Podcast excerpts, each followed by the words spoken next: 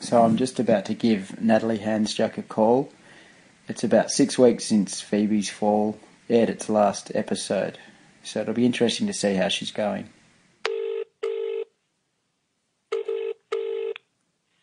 Hello, Richard. Good morning, Natalie. How are you? well, how are you going? I'm very well, thank you. The homicide squad has been called in to investigate the death of a woman in Melbourne. The 24 year old's body was discovered last night on the ground floor of a St Kilda Road apartment building. As soon as I found out how she died, ostensibly by climbing into a, a garbage chute, when she was pissed, I don't think she climbed in there by herself. I have no idea how anybody thinks anybody could get in that thing. She hated being caged and she was claustrophobic. So I can't see her ending her life that way. This is Phoebe's Fall, a podcast from the Age newsroom in Melbourne. I'm Michael Batchelard, And I'm Richard Baker. and we've been investigating the short life and brutal death of Phoebe Handsjuk. So we're going to need somebody really good, someone who knows the case, someone who's interested in the case, and someone who believes that things this should be made right. And I, I hope there's someone out there that will be willing to do that, to help us, to have a go. It would be a new thing. That's Phoebe Handsjuk's mother, Natalie, talking about getting a lawyer to help her challenge coroner Peter White's finding that Phoebe's death was a tragic accident. In the final full episode of Phoebe's Fall, we talked about how her family wanted to appeal and have the decision changed to an open finding. But they were advised by top QC, Ross Gillies, that challenging the finding was just about impossible under Victoria's Coroners Act, and they risked a huge bill if their legal bid failed. So, Rich, what's changed? Well, this week, Victoria's Attorney General, Martin Pakula, said he'd review the Coroners Act. He wants to know if the most recent changes to the Act in 2008 made it too hard for people to appeal a bad decision. The change in 2008 meant families couldn't challenge a coroner on their interpretation of facts or the weight they gave to particular evidence. So right now, families have to show the coroner made a perverse error of law. And so, for the past eight years, there's only been one appeal of a coronial finding in Victoria. Rich, the inquiry is a pretty significant concession by the government, isn't it? Yeah, it is, and Martin Pakula's announcement follows an earlier pledge by the Victorian opposition to reform the Coroners Act to broaden appeal rights. This was largely in response to Phoebe's fall. So, there's no doubt Phoebe's case has been a catalyst for this political action. The deputy leader of the National Party, Stephanie Ryan, recently used parliamentary privilege to call for a review of Coroner Peter White's finding of accidental death. She's the same age as Phoebe would be if she were alive. There's another bit of news to report as well on the political front. Victoria's Shadow Attorney General, John Pesutto, has signalled that the opposition would take the rare step of protecting Phoebe's family from any costs orders against them if they appealed to the Supreme Court. John Pesutto has challenged Premier Daniel Andrews and Martin Pakula to match him. That could potentially save Natalie and Phoebe's family hundreds of thousands of dollars. Yeah, it's pretty rare for a government to do that, but there is a precedent in Victoria. It happened back in 2011 when the government offered to pay the costs of a Supreme Court bid by Jean Priest, the mother of seven year old Linda Stilwell, who went missing from St Kilda's foreshore in 1968.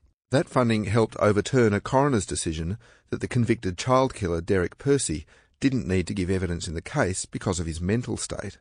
He was the key suspect in her disappearance and presumed murder.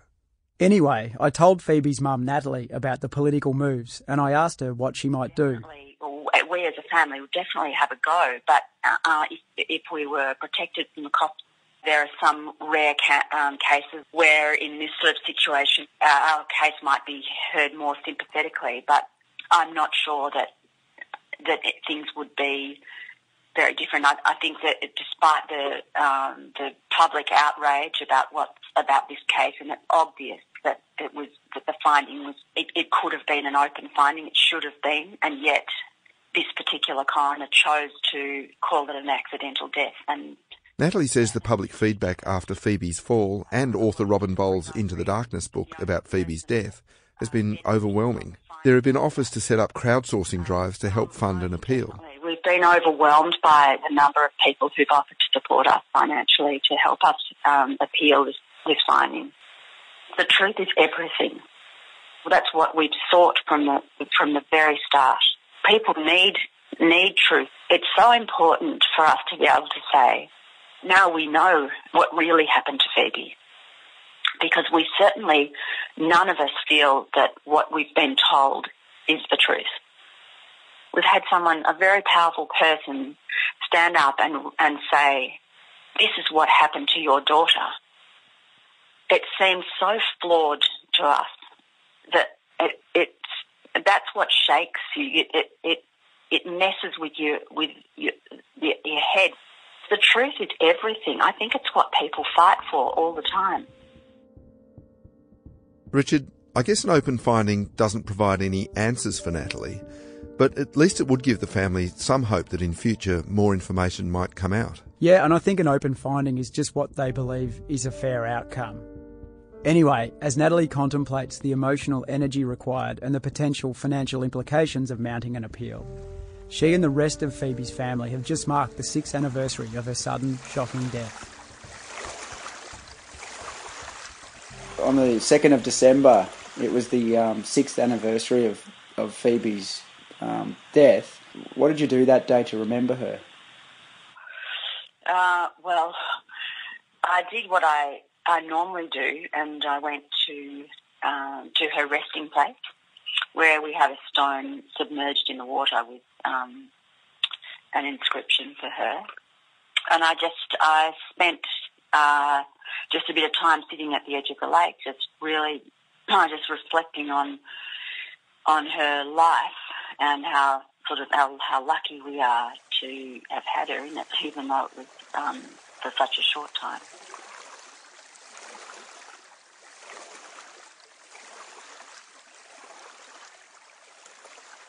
Phoebe were about, what do you think she'd make about all the fuss and all the, the publicity over this? What uh, what would she say? Oh boy, she was pretty shy actually, but she had a really fierce sense of justice or um, or injustice.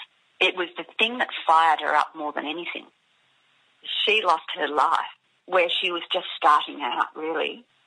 But if yeah, if she was standing here and this was happening to someone else, she'd be standing up and fighting like hell. So, Rich, it's not going to be an easy road for Natalie, especially while the Coroner's Act remains as it does. At the very least, she's going to need help to draft a letter to ask the Attorney General to indemnify her against costs. And even if they get that, Natalie's legal team would need to seek leave from the Supreme Court to seek a review of Coroner White's finding. You get the sense that sooner or later there will be a big legal push to have Coroner White's accidental death finding set aside and an open finding put in its place. Well, that's it for this mini episode. We'll report back on the legal and political situations as they develop.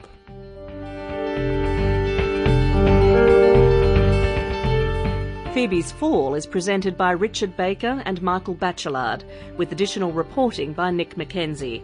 Production by Tom McKendrick and Tim Young. The consulting producers are Julie Posetti and Siobhan McHugh.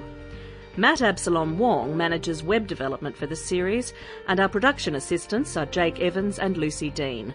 Audience development support from Dewi Cook and Michael Schlechter. Our executive producer is Michael Batchelard. You can find extra features for this series at theage.com.au forward slash Phoebe's Fall. And if you want to contact us anonymously, click on the link Do You Know Something? For access to the best investigations, news exclusives, commentary, and more, subscribe to The Age or the Sydney Morning Herald at theage.com.au or smh.com.au. Just click subscribe.